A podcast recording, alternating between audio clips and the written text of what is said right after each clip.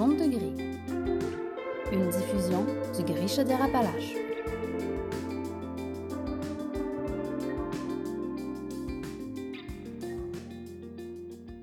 Cette semaine, on s'entretient avec l'Alliance Arc-en-Ciel.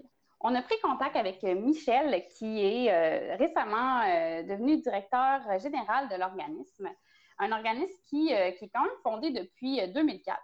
Donc, Luc et moi, on a eu envie là, de prendre contact un peu plus avec Michel pour en savoir davantage sur l'Alliance. Donc, bonjour Michel. Bonjour. Dis-moi, est-ce que tu voudrais pour nos auditeurs te présenter, puis présenter un peu plus là, qu'est-ce que l'Alliance Arc-en-Ciel? Bien sûr. Mon nom est Michel Bigras. Je suis le nouveau directeur général de l'Alliance Arc-en-Ciel depuis la mi-mai environ.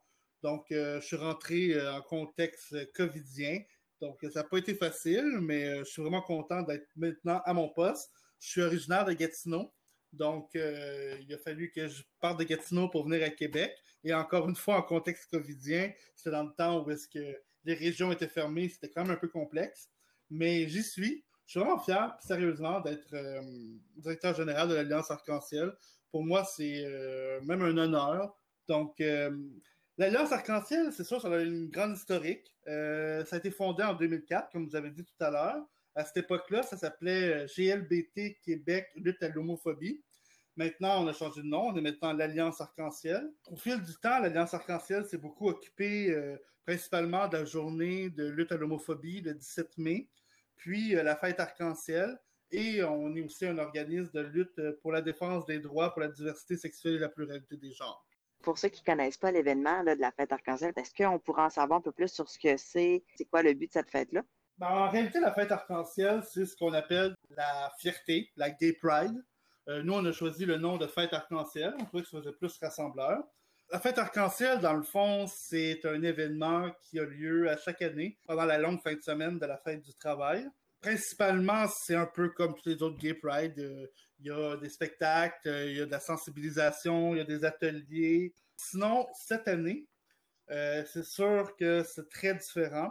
La fête, dans ce qu'elle est en tant que telle, a été annulée. Et cette année, quand même, les gens avaient une volonté de quand même souligner la diversité sexuelle et la pluralité des genres dans la capitale nationale. Donc, on a quand même décidé de faire une fête Arc-en-Ciel, qui, bien sûr, aura rien à voir avec ce que c'était dans le passé, mais qui va avoir une très, très belle programmation. On l'appelle la Fête Arc-en-Ciel 2.0. Il va y avoir encore des conférences, on va faire une course virtuelle, il va y avoir un spectacle qui va être fait virtuellement. Bien sûr, il y a d'autres activités qu'on n'a pas le droit de publiciser sous ordre de la direction de la santé publique, mais il va y avoir des surprises, donc surveillez vos rues, vos ruelles, et peut-être que vous nous verrez défiler. Tu disais une course virtuelle, est-ce que tu veux nous en dire un peu plus? Bien sûr! C'est en collaboration avec les Galopins. Donc, dans le fond, ce qu'on vous propose, c'est de faire un 5 km. Donc, vous marchez ou vous courez 5 km, vous prenez des photos de votre 5 km. Si vous avez été à des endroits signifiants pour vous, vous le prenez à cet endroit-là. Puis, sur notre page Facebook, il va y avoir une page Facebook sur notre site qui va être dédiée exclusivement à ça. Donc, vous allez pouvoir poster vos photos. Ce qu'il y a de bien avec ça, c'est que ça peut élargir aussi. Tu n'as pas nécessairement besoin d'être dans la capitale nationale. Donc, ça peut être un événement international. C'est quand même rassembleur. Donc, c'est ça. Sinon aussi, si vous voulez, au coût de 10$, vous allez pouvoir avoir une médaille pour pouvoir souligner votre exploit. C'est un beau projet quand même. C'est un de nos premiers projets qu'on a mis en branle, parce qu'on n'a pas vraiment besoin de la sécurité publique, puis de la santé publique, puis de la ville.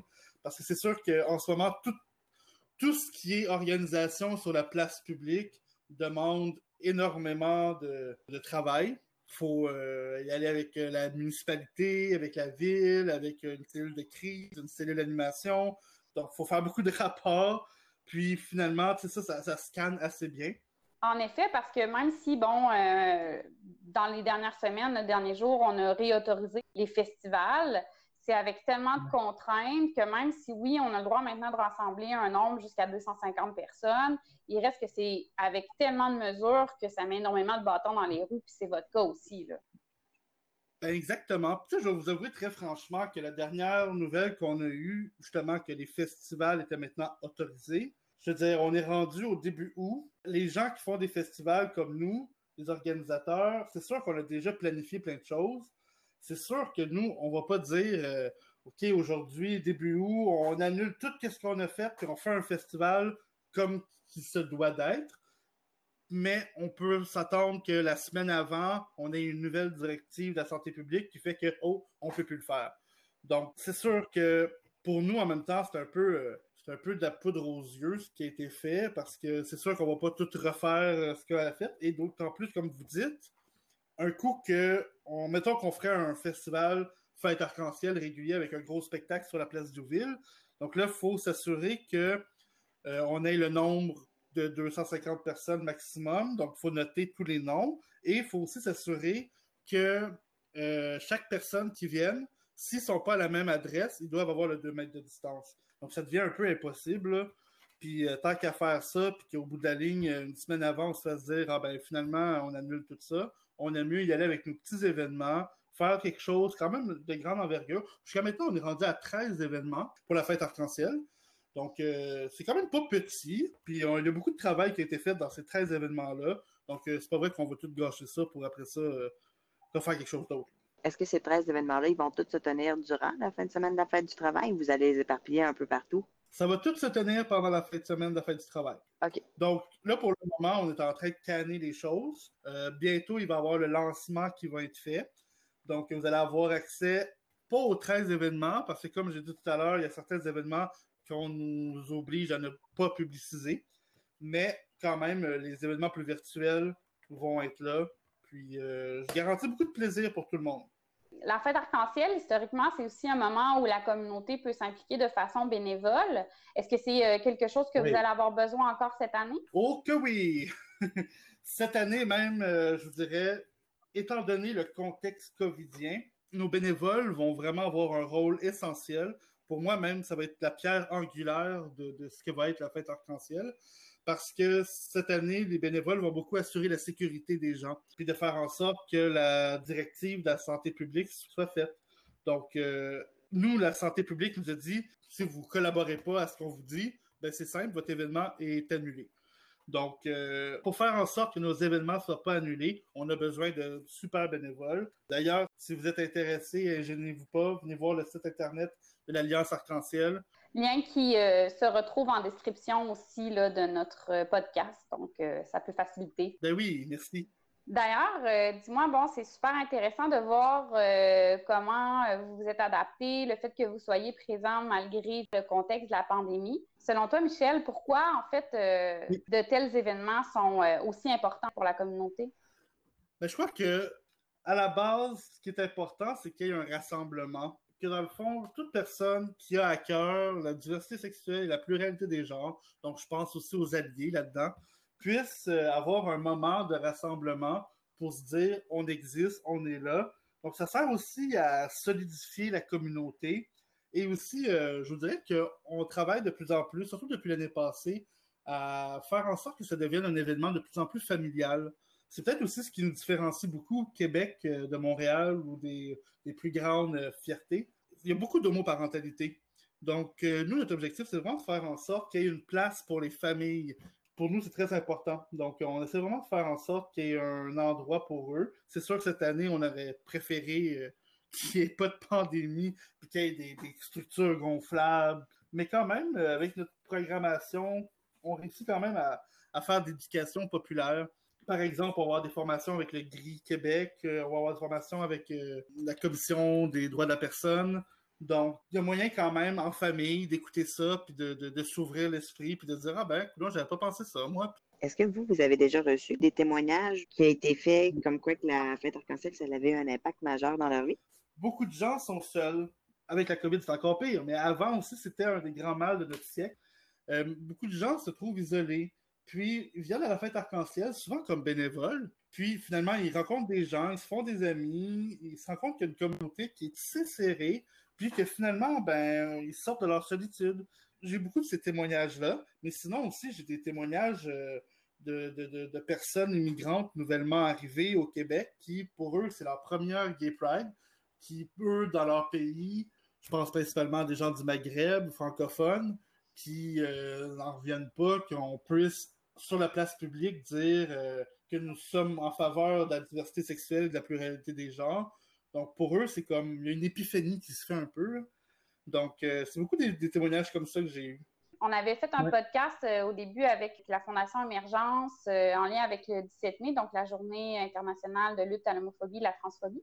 Puis, puis on avait entre autres là, justement abordé ce sujet-là là, du fait que Laurent, avec qui on s'était entretenu, avait eu la chance de constater là, différentes prides dans le monde, puis à quel point là, la réalité n'est pas la même ici versus là-bas. Fait que c'est intéressant aussi de voir que la fête arc-en-ciel réussit à montrer, de par son événement, à certaines personnes d'ailleurs, justement, qu'ici, la réalité est différente, puis qu'ici, on a le droit, en fait, là, davantage de pouvoir exprimer qui on est là, en lien avec notre orientation sexuelle ou notre identité de genre. Exactement. Sérieusement, pour plusieurs, c'est une épiphanie. Hein. Je mets en très gras le mot épiphanie, où vraiment, on se rend compte que mon Dieu, c'est possible d'exister en étant soi-même. C'est quand même quelque chose de gros, je pense, dans une vie. Puis même, je dirais, quand on regarde plus largement, là, même certaines personnes qui sont dans la ville versus les régions, ça fait quand même du bien là, de voir qu'il y a cette diversité-là qui est accessible. Oui. Puis je vous dirais aussi, même pour plusieurs hétérosexuels ou des cisgenres, plusieurs personnes vont dire, mon Dieu, c'est bien le fun, ça, des gens qui sont capables de s'affirmer, qui sont capables d'être qui ils sont, puis de crier haut et fort surtout. Il y a quelque chose de beau là-dedans, ça devient des alliés pour nous. J'ai eu beaucoup de commentaires aussi, plus à Québec qu'à Montréal, parce qu'à Montréal, il y a peut-être, avec le défilé et tout ça, il y a peut-être aussi, je trouve, une caricature de ce qu'est la diversité sexuelle et la pluralité des genres. Mais quand je vois ici plusieurs personnes hétéros qui me disent « quelle belle communauté ». Parce qu'en effet, quand on regarde du côté de Montréal, là, ce que les médias nous montrent beaucoup, c'est justement, comme tu dis, des personnages très caricaturaux. On va montrer les gens à paillettes, à plumes et tout, mais alors que la majorité des gens qui défilent sont des gens comme on croise dans la rue à tous les jours, là, des gens qui sont habillés de façon très urbaine et qui défilent surtout pour montrer qu'ils existent, en fait. Est-ce qu'il y a une raison pour laquelle la fête arc-en-ciel se tient durant la fin de semaine de la fête du travail? Je vous dirais que à la base, le fait que ça arrive pendant la longue congé, c'est quand même déjà un bon point. On se veut vraiment un événement très touristique. Donc, le fait que ça arrive pendant une longue fin de semaine, ça donne. C'est sûr aussi qu'on ne veut pas non plus arriver au même temps que les autres Pride. Donc, il y a Fierté Montréal qui commence dans ces jours-ci. Il y a Sherbrooke, Val-d'Or, Cadilove. Donc, c'est sûr que nous, on a voulu aussi ne pas le faire en même temps que les autres. Donc, c'est maintenant rendu une tradition. C'est une tradition, puis je voudrais même que les gens à Québec le savent. Ah, c'est la longue fin de semaine de la fête du travail, donc c'est la fierté. Donc, c'est la fête arc-en-ciel. Est-ce que vous constatez qu'il y a beaucoup de gens qui viennent à la fête arc-en-ciel qui proviennent de d'autres régions du Québec? Bien sûr. Nous, on en reçoit des feedbacks tout le temps. Je sais que l'année passée, ça a été une grosse édition, c'était le 15e anniversaire. Donc, on a eu beaucoup de gens d'Europe l'année passée.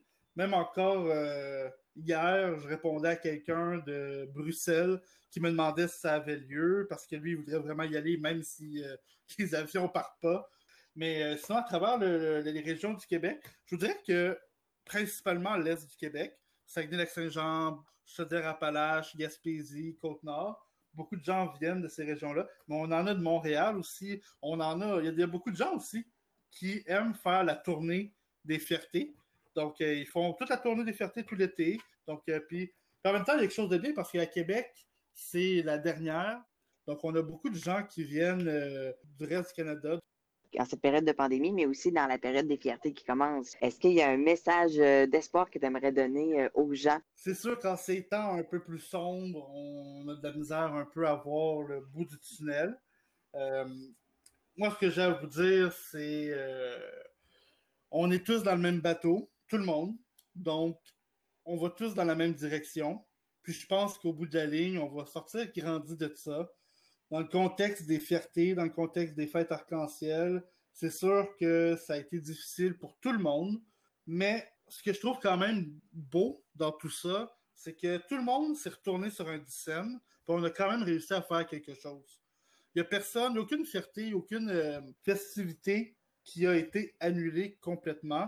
Tout le monde a essayé de faire quelque chose, fait quelque chose. Puis moi, je trouve ça beau à quelque part de me dire merde, même si tout est annulé, même si on est dans un contexte pandémique, même s'il y a beaucoup d'insécurité, beaucoup d'angoisse aussi, dans tout ça, on réussit quand même à se dire, ben regardez, on va quand même faire quelque chose, que ce soit bon ou pas bon, on s'en fout, on va faire quelque chose, puis cette volonté-là d'exister puis de vivre, elle demeure, puis ça, moi, je trouve ça beau. Mais merci beaucoup, puis je pense que c'est super important, là, ce que vous faites, là, comme tu dis, surtout en ce moment. On a parlé de la solitude, on a parlé que ça peut être plus difficile ou plus sombre pour certaines personnes, mais effectivement, tu sais, je pense que l'important, c'est de montrer que la communauté est toujours vivante, qu'elle est présente, que même si on la croise pas dans les rues de Québec, ben elle est quand même vivante dans les rues de Québec à travers chacun de nous, puis que c'est important là, de s'accrocher puis de voir que la communauté est là et elle est là pour rester. Oui, totalement d'accord. Merci beaucoup, Michel, pour le temps que tu as pris avec nous. Ben merci à vous. Bonne fête arc-en-ciel à tous. Vous écoutiez Zone de Gris, une diffusion du Gris Chaudière-Appalaches.